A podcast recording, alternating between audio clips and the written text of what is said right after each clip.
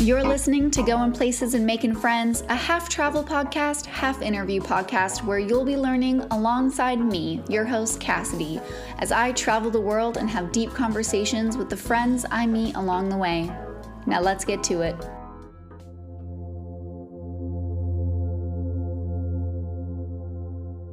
Hello and welcome. So, I wrote this episode just a couple days ago on my very first full day in Paris. And I wrote it because I want to give space for the very real grief that I feel. And some people might scoff and tell me, first of all, that I did this to myself, and second, that I have nothing to be sad about. I'm in Paris. Yes, I know. But it's important to me to be honest with both myself and anyone listening. And the truth is, I feel a deep sadness in me.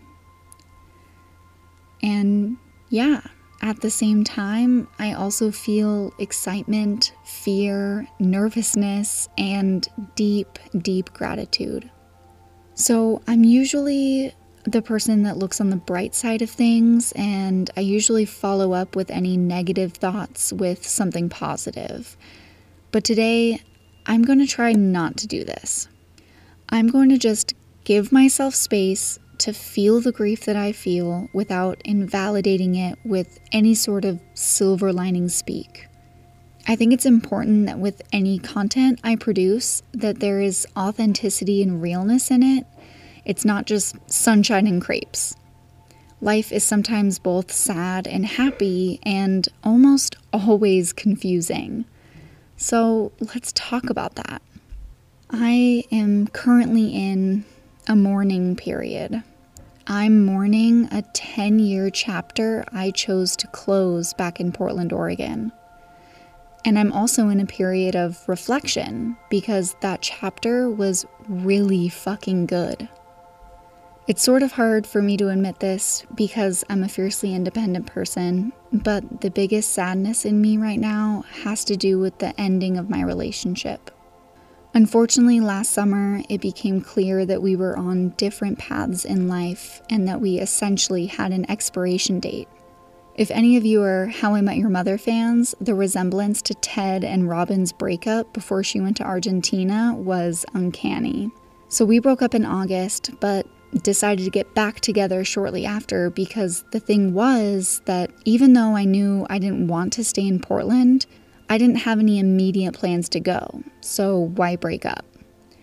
But then, after a few months, something in me was just telling me it was time to go, so we broke up again. And this breakup wasn't anything I've experienced before because there were no ill feelings. It was just a tragic situation of wrong place, wrong time. And I still very much love him, but we have different priorities and it wouldn't be fair to either of us. What makes the situation even harder is that we came to Paris together in 2019. And now I'm driving by all these places we visited and sitting in the same parks we took photos in. We had such an amazing time together, and it was all joy and smiles. And everywhere I turn, I'm reminded of how well we worked together, how well we traveled together, and just how much fun we had together. I'm incredibly grateful for our years together and the trips that we did take. I'm incredibly grateful for the love we had and our relationship. And because it was all so good, I am grieving it. I am feeling a hole that has been left in my life because not only did we break up while still loving each other, I chose to move across the freaking world. Part of me definitely thought closure would come with miles, and of course, that was a silly expectation. I am still very much grieving this loss, and I love you, B. And of course, that's not the only thing I'm grieving. For the majority of the last 10 years, I've been connected to a group of friends that have been critical to my happiness.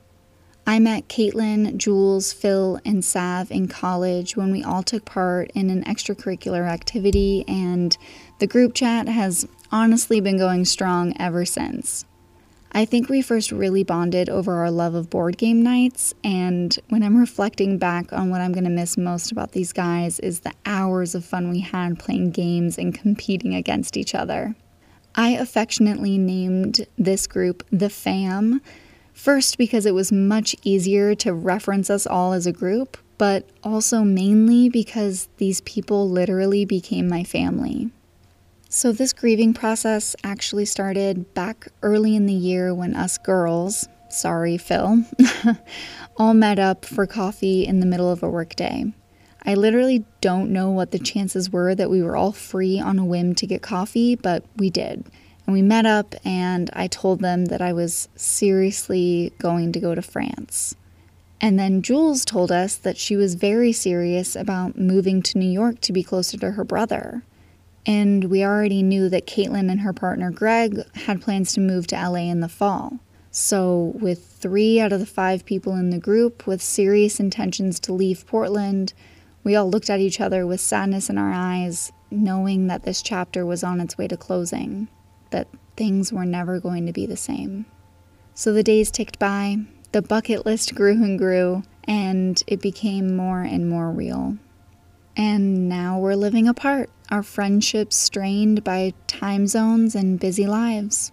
I'm going to miss so much hanging out at the park together, our game nights, getting too drunk off mimosas while watching musicals, and, and getting into deep philosophical conversations about life and social justice, and going ghost hunting, and just all of the things that we loved doing with each other. We were and are such a mashup of personalities, skills, passions, and life stories and lessons. There was literally never a dull moment. I love you guys, and I'm really grieving being away from you all. Okay, so it's time to talk about my dog. I've been avoiding this topic on my social media because I know it's totally fair game for all of the judgment and I judge myself for it too.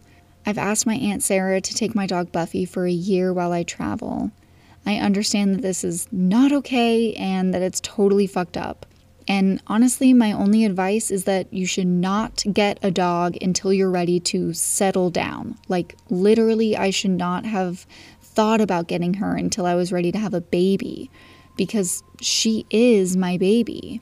And I'm very fortunate enough to have an amazing family member that will take care of her while I like go live out my youth. And I'm grieving this. I feel so guilty for adopting her before I was truly ready and for leaving her for this time. There were nights before I left that I would just hold her and cry and tell her that I was so sorry for what was coming and that I wish I could explain it to her. I wish she could understand what was happening. I wish I could explain to her why strangers were coming and hauling away all of our belongings. And on some level, I wish that I was different. I wish I was the type of person who didn't feel this constant urge to go. And so I'm mourning my own inability to be the dog mom that she deserves. And I'm also sitting across from a huge park in Paris and see all these dogs around. And I'm just grieving so much being away from my best friend, my little nugget. I wish I could share this experience with you, Buffy, and I love you. Okay, just a couple more things, and to be honest, this one is a little materialistic because it's literally about the materials that I used to possess. I would be lying if I didn't say that I grieved during the process of selling everything I owned. I was emotionally connected to a lot of things that I had for a very long time. It was such a weird experience watching strangers buy my things for a percentage of what I bought them for. It was such a weird experience separating out my emotional attachment to an item and the value that it held. I think I'm mostly grieving those things now, though, because they sort of represented a type of safety net for me. While, yes, I can always go home, there's not much there that could now make a home for me. I'm going back to a couple of bins and two boxes. That's it. And I also think that there's this weird grief that I feel regarding this new emotional awareness that things don't matter at all. I've mentioned on my TikTok and Instagram that I literally had so much stuff. Like, I have no idea how I fit it all into my 700 square foot apartment. And so, this grief is sort of for this old version of myself that needed all of those things. I'm not really sure how to explain it. I just know that it was hard to get rid of everything, but it's also hard now knowing that I don't ever want that much stuff ever again. Okay, so there's one final thing I want to give space to here, and that's the grief that I'm expecting to feel very soon. I am incredibly close with my father, and I know it's going to be very difficult for me to not have the ability to call him whenever I want to ask him dumb questions like how to pump gas, and to call him to hear his calming words when I'm upset, or just to tell him funny stories about my day. I don't think I've ever really given myself time to fully think about this because as I'm writing this, the grief is already starting to bubble up, and I'm feeling this sadness around this that I just haven't had the time or energy to feel before. My father is such an important part of my life, and I'm incredibly sad that time zones and international calling is going to get in the way of our relationship and friendship. I love you, Dad, and I'm going to miss you so much. So, obviously, there are other things that I'm grieving as well, but for the most part, these are the things that are really weighing heavy on me at the moment. And honestly, just writing this episode and, and this blog post has already helped me start to process it all. So, I'd like to challenge you to do some reflection on your own. Forget about what you're supposed to feel like and really give yourself space. Give yourself the space to sit with your feelings and work through them. And remember that you can feel both sad and happy. Until next time.